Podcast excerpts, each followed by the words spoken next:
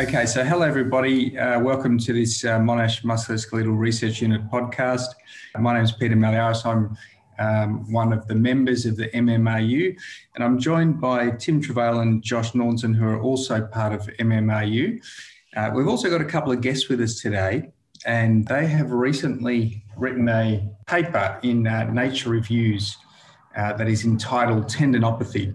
And uh, we've got two of the authors that have written that paper. The first author, Neal Millar, and uh, another author, Paul Kirwan, and they're both uh, leading lights in the in the world of tendinopathy. So we're we're really um, happy that they could join us today to discuss that paper, and it's a it's a really really uh, interesting um, and thorough paper uh, on tendinopathy. So I'd, I'd, highly recommend that people uh, read the paper um, if you haven't already when you listen to this podcast. So thank you very much for joining us, uh, Paul and Neal. Welcome. Welcome to the podcast. Um, we're really interested in your paper because, um, you know, tendinopathy obviously is an area that, you know, we're, we're all very interested in. And uh, it is um, an area that uh, there are advances and, and things and lots of research groups working towards uh, various goals. And um, I think it summarizes some of the advances and some of the recent findings and some of the new um, avenues that people are going into very nicely and gives a really good overview. Tell us a little bit about, well, actually, before we dive in, tell us about, uh, tell us briefly about what both of you guys are, are up to at the moment. Um, uh, do you want to start, Neal? Oh, yeah, thanks. So at the moment, I suppose clinically, um, post COVID or during COVID, been it's been busy, but in a different way. But uh, we've we've just finished. So tendinopathy wise, we've just finished our uh, RCT on uh, anti IL seventeen treatment, which uh, Paul knows about. He sees a lot of these in his uh, his clinic, and uh, and so we finished a, an eighty eight patient study looking at cuff tendinopathy and that. And then in the in the lab, basically, we have just a couple of recent well recent publication on T cells, and we're also doing some single cell sequencing. So that gives you that. what we're trying to build is a tendon, what we call a tendon cell atlas. So to say what the tendon looks like in health, and then what it looks like in disease, which cells talk to one another, and how we might therefore make them communicate better. So that's that's it in a nutshell. Fantastic, thank you. And and your clinical work, just uh, briefly. Yeah, so I'm I, so unfortunately I always apologise wherever I go because I'm an orthopedic surgeon. So when I talk to physios, I practically cry because they're ready to like pelt me one. Um, when I talk to orthopedic surgeons, I have to apologise for working with rheumatologists and physiotherapists. And when I go to rheumatology, I have to just apologise in general. So I am an orthopedic, mainly shoulder surgeon, although I see a lot of multiple tendinopathies, I suppose. A lot of we run, I run a sort of UK wide now, treating those complicated uh, rheumatology overlap patients who you know you maybe want to run away from. But I really enjoy that because I think that's a huge area where, and Paul will back me up in this. He sees a lot in Dublin and Ireland that, that they're not very well treated. So um, clinically, that's what keeps me busy. Fantastic, that's great, and, and we'll get back to your uh, your trial later on, I hope as well, and discuss that a little bit more. Uh, Paul, tell us a little bit about what you're doing clinically and, and from a research point of view. Yeah, well, like I said, I work in a Dublin public hospital as a physiotherapist, and I work in a I'm attached to a rheumatology department, so I see MSK and rheumatology. As, uh, as Neal said, I see a large large portion of patients with tendinopathies on a background of an inflammatory arthropathy, and of course, then the usual tendinopathies that are not involved in infl- inflammatory arthritis. Um, I'm also on the tail end of recovering from a PhD, and I, I did a trial looking at um, topical GTN and nitric oxide delivery for Achilles tendinopathy. Um, I also am head physiotherapist for a professional football team here in Ireland. Um, so, and I also have a small, a small private clinic where I just see some people on the side. So, um, that's my kind of that's yeah that's that's, that's me. Fantastic. Thank you very much uh, thank you very much for that.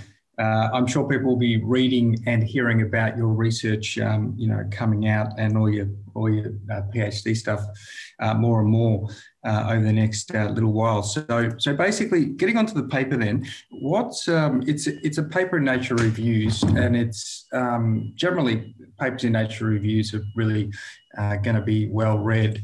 Um, tell me about what motivated you to write it, and also what um, the intended audience um, you see for the paper is. That Neal takes start off. That, yeah, um, yeah. I suppose I um, I was becoming a little bit frustrated with uh, tendinopathy reviews that were in the literature. Uh, a little bit frustrated that I didn't feel they were presented a sort of balanced view, a balanced view between what a physio thought, what a surgeon maybe thought, and, and what a sports physician thought. And that's that's very difficult because you put those three in a room. You know, it's not an easy it's not an easy time. So I, that's what sort of drove me to that. And I'd, I'd sort of written about the inflammatory mechanisms, and that's very controversial. You get a lot of, uh, you know, you get a lot of flack sometimes in the tendon world for that. So I wanted to sort of um, bring in a really more widespread view of the authorship, I think, as well. Um, getting people like Paul, Kristian, uh, you know, American surgeons, just to get a more view of what really happens in the real world and how we might help people uh, treat tendinopathy. Because, you know, for non specialists, it's a real pain in the, you know, many rheumatologists see it, don't really know what to do, many general practitioners, even sports physicians. So I thought to try and bring a broad view, and that's difficult. Part of the premise for a primer in nature is that it has to be a broad audience. You can't just speak to you know yourselves as experts, and so that's very difficult to do. I think with tendinopathy, but I hope I think we've been able to give enough. Um, and Paul can back me up on this that, that you know we've given enough evidence base to it to really make it meaningful rather than just make it very so basic that it doesn't appeal to to experts. That was the sort of driver. And, and Paul could speak to, you know, he was very integral in, in the, the management section. I really wanted to to get the loading coming through in particular. And Paul, I mean, he took great lead in that as well. Mm. Yeah, I think look that that that uh, it it certainly does come through. It certainly does come through. I think it, as I said in the intro, it does give a, a, very good overview, and we'll talk about. And it's interesting to hear say about the um, uh, inflammation and some of those um, areas that are debated more. And I think that is really important for us to, as uh, researchers and people active in this field, to discuss and and bring to the fore in these reviews. Um, anything you want to add to that, Paul? Yeah, I mean, to, first of all, the, the, the chance to contribute to the paper was just a great pleasure for me. Um, so I'm, I'm a bit Neal's hand off to have the opportunity. And because when he described what he wanted to do, he described the paper that I wish was there when I was starting my PhD or when I was starting maybe my delving into tendinopathy. What he really kind of laid out that he wanted it was like a it kind of encompassed so much that I was like, this is the paper I wished I'd had when I was then maybe starting off, um, because it was so broad from the people who were involved in it, and um, it was the, the goal was to try and have a very balanced view, which is hard to do when you've got you're trying to keep all the tendinopathy experts happy from a, from the shoulder tendinopathy people to the Achilles tendinopathy to the glutes. It's a it's a challenge to to get that right, and um, it was it was just and also for me it was an opportunity to learn. Like I said, I've been a clinician for like 27, 28 years now. And I kind of came to academia uh, quite late, if you want. And um, so just to, for me, it also, do, like I learned an awful lot by obviously writing the paper, learning from people who are very well established experts. And, and that was a great opportunity for me to see how the process works, working with a collaborator. Because Neil, from the very start, when we, we, me and him first started talking, what was very evident from me really believes that collaboration is the easiest way to get it done and working as a team. And that that appealed to me because I've always liked to work in teams where everybody's input is appreciated, respected, both from the hospital work, but also from the sporting environment where I work. Um, and like it comes back to what Neal says. I mean, it, it's hard to get all. If you if you only sit in a sporting environment, tendinopathy will look a certain way, and you probably will treat it a certain way. If you work in a hospital environment where environment where there's a lot of inflammatory disease and tendinopathy on top of it, you might approach it in another way. Yeah. So I think um, I think the the it's not tendinopathy is not just that niche elite sporting kind of problem that some people think. It's so broad. Mm. It's so broad, and um, I think that's one of the challenges that we have with tendinopathy is that it's not. It, mm. it, it's such a broad profile of people who are impacted by it. I, I absolutely agree, and go back to what Neal said initially that it's not your sexy sports people that are sort of you know your sprinters and all your athletes. It's the, the people that I see are probably similar to what the people that Neal sees, and that is you know and, and you guys, both of you guys, uh, end of the road type people who um, have got multiple things going on. So it's not just a sexy sort of uh, sports injury that most people, or a lot of people, come to it uh, initially uh, uh via. So it, it is interesting. Um, in terms of, I'll just bring the students in. In terms of um, Josh and Tim, having read the paper, um, is there is there sort of um, anything anything you want to comment on in terms of uh, help, you know, in terms of how it has uh, perhaps influenced you in a way? What was what what did you like? What didn't you like about it? I think um, Paul put it really nicely, uh, talking about how he would really like uh, to have read this paper back at the start of his PhD. Um, th- that's where I'm sitting now and looking at uh, rotator cuff tendinopathy or shoulder pain. And uh, I think it's a fantastically well balanced review um, that provides an excellent summary for uh, tendinopathy. And I think that uh, as clinicians, we need to take more of that approach where we can take a balanced view across the board that uh, captures that whole spectrum of those tendinopathy presentations.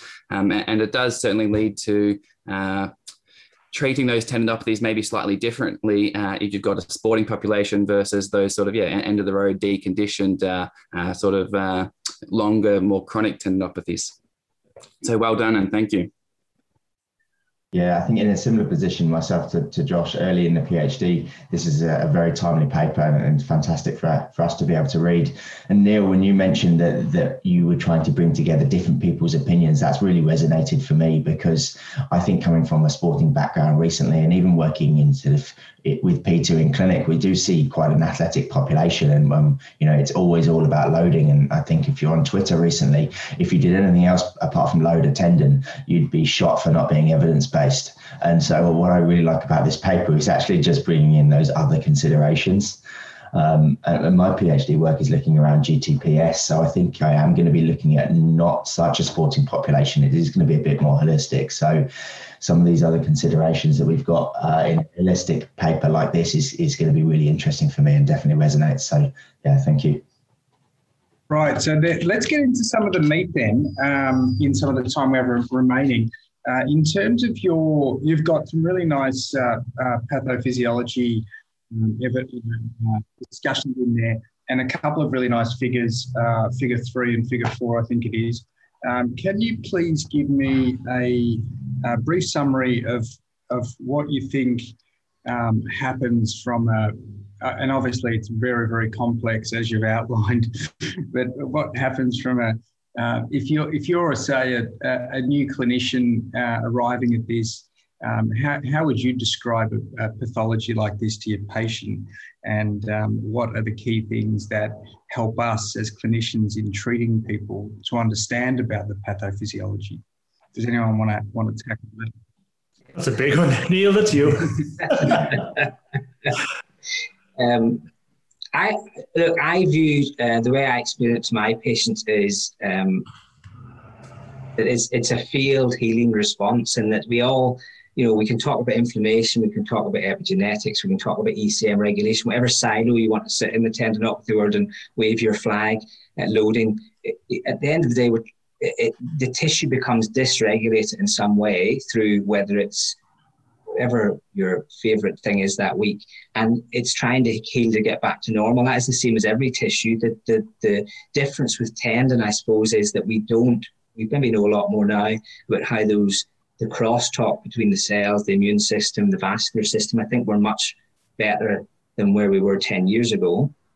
I mean, obviously, I'm a little bit biased, and Paul can speak more to the, the um, loading side. I mean, I do think fundamentally that with the discoveries in the last 10 years, and science has helped dissect out a role for inflammation, not what we as a clinician you would think is inflammation. What I'm talking about is inflammatory mechanisms. In other words, when you cut yourself, you need inflammation to heal that. When you you know you have, when you have a head injury, you require some form of inflammation to repair. You know, all I'm saying is that inflammation becomes dysregulated from our normal homeostasis, where we're trying, that immune system's trying to fix the tendon.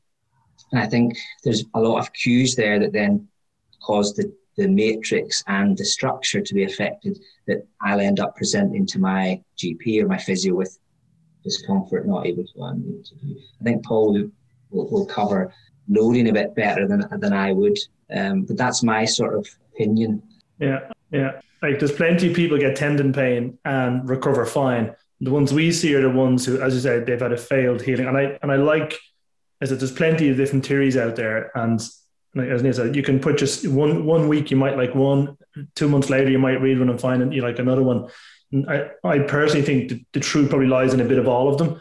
Um, but I like the failed healing model as an explanation for patients because I think they can get that you know, I don't think sitting down and talking cells to patients is the way to go. I think they just understand that, listen, there's a myriad of maybe circumstances that led your tendon pain just to not heal. And through whatever we're going to try, be it loading as a physio or other adjuncts and maybe molecular treatments in the future, that we're going to try and get that failed healing to get back on path. Um, so I try and keep it simple um, because one, i am quite simple in how I think of things, and I like to think that I don't want to complicate things for patients. So I like using that same analogy. It's a failed healing con- concept to explain it to patients. But yeah, I also use it driving down the healing highway. You took a right turn, you're in a cul-de-sac and you can't get out. We're trying to get you back on path. Yeah, no, I really like that. I really like that because there is so much complexity that comes across in the paper and so much so many unknowns and then we have to have some way of explaining it to our patients and being able to bridge that gap and i think that's a that's a really uh, it's, it's, it's really nice to hear um, in terms of that. Just delving into that pathophys a little bit more, though. Um, basically, I know you've spoken about uh, inflammation a, couple of times, uh, Neal, um, and it is something that has been debated uh, for many, many years now.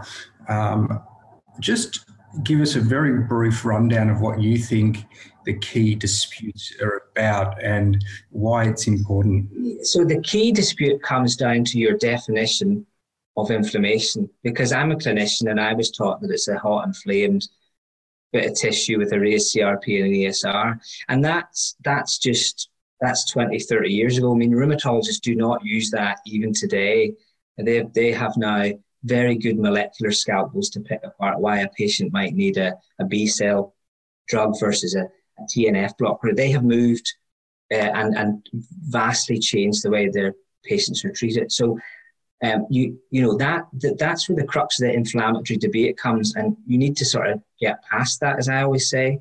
In that I'm not, eh, you know, in if I, if I take a biopsy of a normal tendon in a 20 year old athlete, um, about 10% of the cells sitting in his tendon are dendritic cells. So dendritic cells are hugely important scavengers that sit around and activate the inflammatory process. They sit as they call sentinels, and there's mast cells. Uh, so you can't debate with me, or I don't think you can. You can't say from a cellular point of view that they're just not doing anything. I mean, that's they, they, they are. They're providing your tissue, your tendon, as you sit there with homeostatic mechanisms to get that I can go for a run and not feel pain, as Paul says. So I think it's just a use of language, and maybe I I, you I, I do think that you know people are, are a little bit siloed in the tendon world, and and once you get in that silo, to change your opinion can be quite difficult, and therefore that's why I think this paper I hope gives a, a balanced view on that. Look, I, I, I obviously am biased, and I think inflammation is important, but equally I think loading and the mechanisms behind how loading change drives immune cells and collagen. We don't, you know, so I'm not just in that immune box. I, there's lots, as Paul says, others. But the debate about inflammation really comes from people not moving past their clinical biases for inflammation and just saying, right, okay, I get it now. There's inflammatory mechanisms that are clearly dysregulated, and particularly in the patients, Paul, and probably you see, is once you get past to chronicity, there's a lot of immune dysregulation. There's a there's huge changes in cytokine immune cell biology that if you get maybe earlier in the you know in, in the, in in, that sort of four to eight month period, we've done some biopsy work, you could probably change the course of a, of a patient quite significantly with an adjunct. Um, so that's, I think that was the debate. I'm not, I agree with you. I'm not, I think the debate has moved on in that I think most people would agree at a cellular level that it's important. How that translates to patients, and we can come back to that later with trialing, is yeah, that, that's that's a whole different debate because you know, um, yeah. We can we can have a quick chat about that now. Um, do you think that there's, I guess, one of the arguments that you hear, and that, and that's a very, I, I understand that, and um, I, I agree with that explanation of it comes down to the definitions, and um, uh, it um, do you think there's a danger, and this is what something that is put forward, that we have, uh, we're calling it now, um, or we're saying that in, inflammation is involved. Uh, we just give them anti-inflammatories and then expect them to get better. Yeah. Why would you expect a 30 year old drug that doesn't target any key molecular pathway to have a clinical difference to your patient sitting at the end of your bed? So it's a bit like, why would I expect um, somebody who's doing half their eccentric loading regime to really get bit. So it's all about contextualizing. And maybe I'm bad at that in that I maybe have, or uh, we have maybe not described inflammatory, what we plan to treat and how we tend to use it as a treatment. I, am not saying it should be used at all in, in the majority of patients, but there is a significant proportion of patients, and Paul will can speak to this, that we see that I think targeting those immune pathways will probably help with tissue resolution. Mm, fantastic, and we'll we will talk about that uh, later on. Um, let's move on uh, to just a bit of a discussion about the treatments. So you've got a, a section on treatments uh, in the paper, um, and maybe I'll bring Paul in because a lot of the initial treatments are talking about loading. But uh, what do you see as um, what do you see as some of the key treatments that people should take away? Obviously, you talk about you know lots of different treatments, lots of different evidence, lots of different uncertainty. Uh, what treatments do you really want people to take away, or do you just want them to be completely uncertain? If they're completely uncertain, they're in good company. That's because that's I think that's where you end up being. I definitely feel quite. Uh, I feel more confused and clarified uh, by, by, by learning more about tendinopathy. Hmm. But no, I think I think we definitely wanted to drive home that we felt that loading was was was key to restoring capacity of attending. It's the tendon's main simple job was to be able to be load tolerant, and I don't think we're going to find. I doubt we'll find any treatment that is better than loading about that will restore load capacity any better than a loading program. And what we hoped to kind of get across with the approach was that you know this is no longer the, the era of, of eccentrics for all is hopefully done and dusted. I think we've we, we, we should be moving on from that, but it still is it's common, and I think it. I, I can see where Neal's worry is about when you start talking about inflammation again. You're starting to worry about what people are going to go towards an anti-inflammatory approach, and I think that's and I think that would be a really big retrograde step for the whole you know tendon community if the message that we put out is that okay we're promoting anti-inflammatories. That is certainly not the case. Things have moved on so much further from that. I think we're looking to something much more bespoke and much more targeted in years to come. Um, from that point of view, um, so I I can see where the worry is. I see where people are, are worried about using inflammation, and then people are like, "Oh, I knew it was tendonitis all along, so I get a you know, prescription pad, and then they'll be sorted." I don't. That's not the message. And um, I remember the was, remember the Oxford was it the Oxford conference that you were supposed to talk at Neal, but your I think you had a daughter come early or something like that, and you couldn't speak. Is that right? Mm, I did. Um, I did. Yes. Yeah. And I think Stephanie Dakin gave a lovely talk at that, and she's she kind of made that point about like you know we don't want to we don't want to block inflammation because if you block inflammation, you're, you're interfering with resolution. Um, and I, that's I think that's an important message. And there's some nice Serhan papers that she uh, pointed me towards. Um, uh, from that uh, from that conference, which I think is it's just a nice key takeaway that like you know you know we want to get resolution as a problem. We're not trying to just block inflammatory pathways. These like as you said, thirty year old medications. Um, yeah. I know I've gone a little bit back to what Neal said, but I just wanted to say from my point of view, I think it's I've seen targeted therapies working in rheumatology do wonders for patients with complex um, tendinopathies that affect multiple body parts, and sometimes it's just one tendinopathy in addition to their inflammatory arthritis. And when you, what's always fascinating to me is this is a very complex molecular cascade with lots of different molecules involved. But how adding just like in, in, adding in an anti TNF alone, how that can just change somebody's, you know, in their whole quality of life. So although it's a complex process, it's amazing what one molecule can do to help that individual out. And so if I, will get back to the loading, like you said, like you said, like you said, Pete, but I think we we try just to make it very balanced. That we think that, that the best program will be the one that the patient will do. Um, I don't think we're hanging our hat on saying it has to be this or has to be that.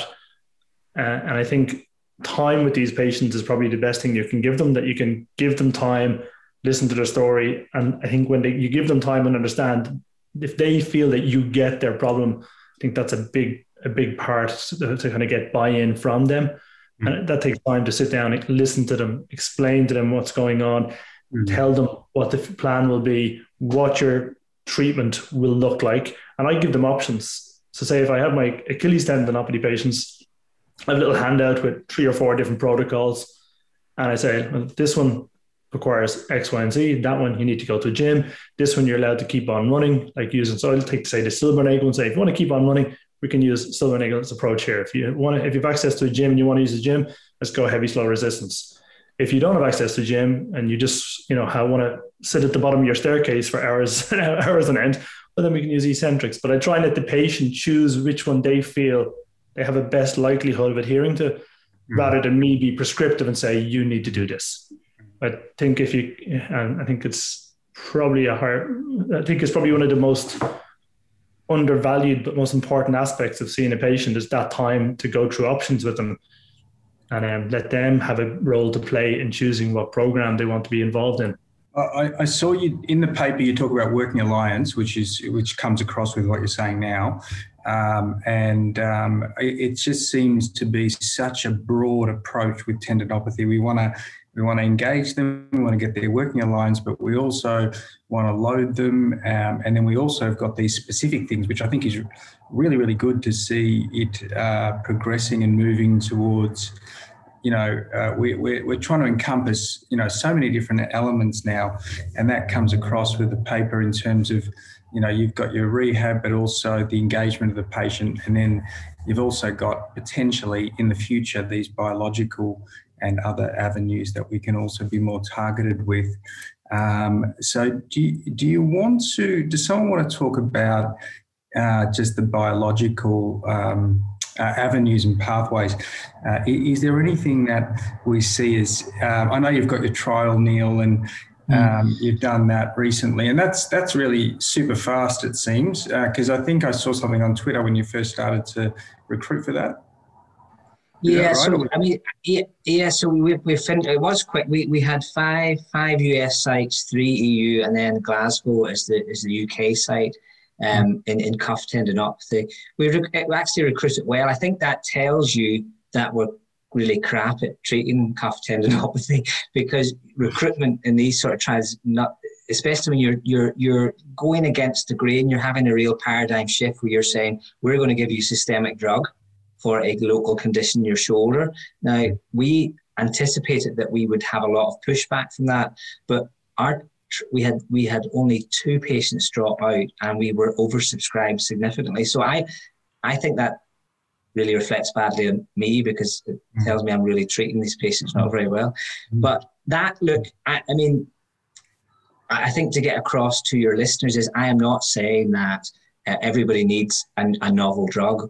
All I'm trying to say is, as a field, we are way behind modern molecular medicine. We're, we're like really badly behind here. As Paul said, you know, rheumatology has transformed people's lives um, with really good basic science. So all I'm saying is that when we do really good basic science in the tendon, we need to be able to take that faith and that leap to already either approve drugs or move it in quickly to the patient. And we haven't been as good as that as what I think we should have been, although I think we're getting better. So the rationale was that is taking it's a, a leap of faith. Um, that re- that trial has reported out. We're writing that up at the moment, and uh, You know, does it cure all cuff tendinopathy? No. Uh, if it had, I would have been shocked because that's not what the molecular message tells us. The molecular message for IL 17 is that it's really an early tendinopathy where you have an inflammatory signal, either an MR or you, you, they're really, really painful. At six months out, it makes a really significant difference um, compared to placebo. Um, you know, more than I ever really thought it would. The problem is that we only had probably about 30 to 40 patients in that group. So that's why in the next, in the phase three trial, uh, we'll be much more specific on, on that grouping and who will get it. So, because part of my problem with tendinopathy trials is that a lot of trials we do, even in OA, we're never really upfront about the inclusion criteria. We try to grab everything and then we try to make the drug perfect for everybody. And that's not the way, as you will see patients and policies, we could pretty much tell which patients are going to, Paul, we could pretty much tell what patient was going to respond to a biologic quite well, at, you know, from the clinic, I suspect. I, you know, I feel I could.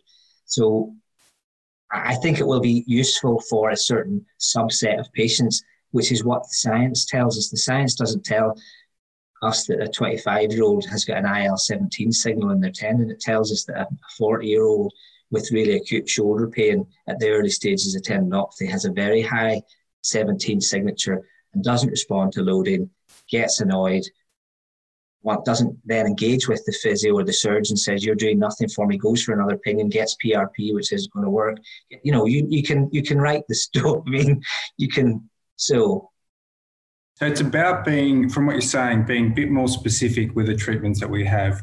PRP uh, has been shown not to really work, and uh, maybe that is because it's so uh, non-specific in terms of uh, what we're targeting there. And um, it's it's interesting, and I think it's it's good for it's good to hear that because I think we are in this uh, bubble almost of we have you know loading is the only solution, and uh, we you know, I know that a lot of patients don't get better with loading, and then they come back and they say, "What's next?"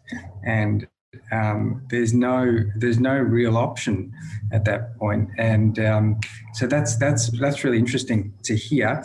Uh, we're going to finish off now with just one question, and maybe you can both contribute to this one. But basically, just going to finish off with a question on where you think the future is going with these treatments. And you probably touched on some of this, but if you think, Paul, there's any avenues for uh, improvements in exercise and how that should be, uh, or do you think it's really we should just be uh, focusing on engaging and uh, getting patients a bit more engaged with rehab? And Neal, if you think there's any other uh, avenues and where where you think or where you think the research should be going to deal with um, you know some of the more specific treatments. Yeah, well, I'll, I'll take the easy one first, and let Neal take the difficult one. um, I, yeah, it was interesting to see the questions when you post them out today because uh, sometimes it just it makes it makes you think about stuff that you just you know sometimes you're just going along and just kind of buried in your work and you kind of don't step back and actually think. So I, I think from my point of view, where I'd like to see the future, if you like, is if we if there's any way we could identify responders from non-responders, I think that would be that would be fantastic. At the moment, the, the only way we can identify non-responders is when they don't respond. And we like rheumatology, we move quite quick to get people onto the right treatment, the right drug, because we know that if they stay in an inflammatory process for a significant length of time, they'll have permanent irreversible joint damage. And I want no part and parcel to be involved in that. And that's why one of my first and biggest man- mantras when I see tendinopathy is to ensure that it is a tendinopathy and not the tendinopathy driven by some other disease. And then I'm asking somebody to buy into a 12 week to potentially one year long loading program when you know I've missed a spondyloarthropathy and this person's life is going to take a different direction because of me missing out. So that's that's my first that's my clinical kind of hat that I wear that I'm thorough at the start to make sure. And I miss them still, but you know, I I, I try to make sure that that's the first and, and, and just to just to butt in there, I've learned that from you, which is really great. Um, thank you. but um, it's it, it, it sounds like when I started working in rheumatology, and people say you're doing rheumatology and you're working in tendons, like where's the connection? I am so thankful to have fallen by accident into rheumatology, um, because you know, little did I know like you know 2002 2003 when i was starting to learn about tnf and interleukins and all these new exciting treatments that having had that background knowledge would help me so much at this point in my career um, but i think because i see the, the some of the very challenging tendinopathies in the hospital i also see the sporting ones i see elite sports i see high-end sports but they're normally the slightly easier ones for me because i'm normally getting them say our football team say two tendinopathies in, in preseason I'm seeing them day three, day four, and they're not turning into those ongoing tendinopathies. They're not the challenge for me. The challenges are the ones I see in the hospital where they have multiple other things going on. And I think um, one of the future directions is for people who have maybe a large metabolic drive for tendinopathy. Um, I, would love to see some direction go there where maybe loading and exercise coupled with addressing lifestyle and metabolic drivers, it it it's I think it's such a big obvious area that hasn't been tackled yet. You know, we're we're we're, we're like Neal said, we're way way way behind. We really are, and I think there's a I see a lot of tendinopathies with a large metabolic component to it, and for them, load may have been the precipitating factor, but without addressing the the metabolic factors that are contributing to that tendon's load intolerance, I think we're uh, we're, we're we're probably finding that's going to be a very challenging tendon to get sorted. And, and hearing Tim's doing some work in GTPS, I suspect that's something that might resonate with him. Um, but I think yeah, I think I think the future for me will probably be exercise where load is the driving factor. Let load be the driving treatment. Where there's a metabolic factor, contributing to the load intolerance. If we fail to address those metabolic factors, um, I think we're just we're just I think we're wouldn't say doomed, but we have a very less likelihood of getting a successful outcome. So I think we'll have much more rather than just this everyone gets load. I think the future of tendinopathy will be this person will get load, this person might get rest if it's acute, this person will have to address their metabolic factors, this person might be a target for a molecular treatment in the future. I think we'll see much more avenues for treatment of tendinopathy other than just eccentrics for all. You know, and um, just being honest with ourselves to say, look, uh, this person has got a metabolic issue, and, and we we we have to do something different here. Uh, and that's a hard conversation to have with patients sometimes, and it's a hard thing to actually get patients to implement as well. But the lifestyle things you're talking about, but certainly we have to recognise. I completely agree that there's it's not just a, a one size fits all with these patients. So, so let's uh, let's let's um, go on to Neal. Then, is there anything Neal that you think? Is there any uh, from your stuff, but also from any other things that you've written about in the review? Uh, is there anything that is promising coming forward from a another sort of biological pathways or any other treatments point of view? Yeah, I think. I mean, I think there's at least two or three other pathways that we'll probably get drug targets from. There's probably two that there's drugs already available.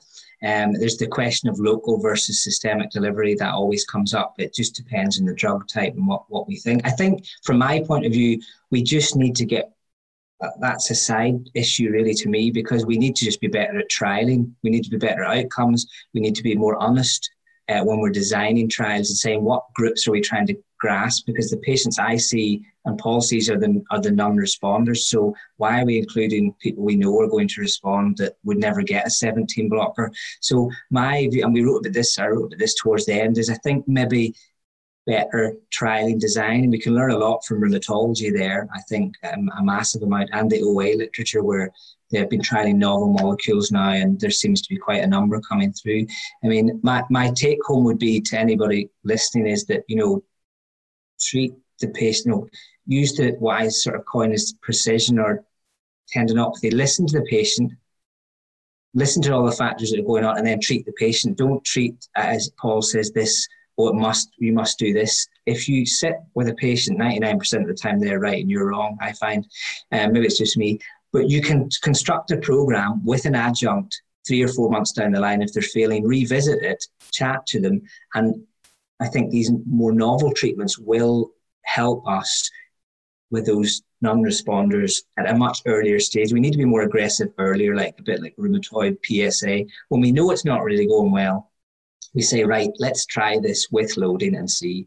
And I think that's where the novel molecules will sit, where you've you're getting them probably around about the six month mark or four, maybe five, six month mark, and you know they're just not going to, then bite the bullet and, and, and use one of these these molecules. Equally, that we should also recognise that we will fail and we should fail. If I'm not publishing a trial that doesn't show something's working, then there's also something wrong. So I would hope to see some trials that fail because that represents the, the, the true nature of the disease. That's what I would hope as well.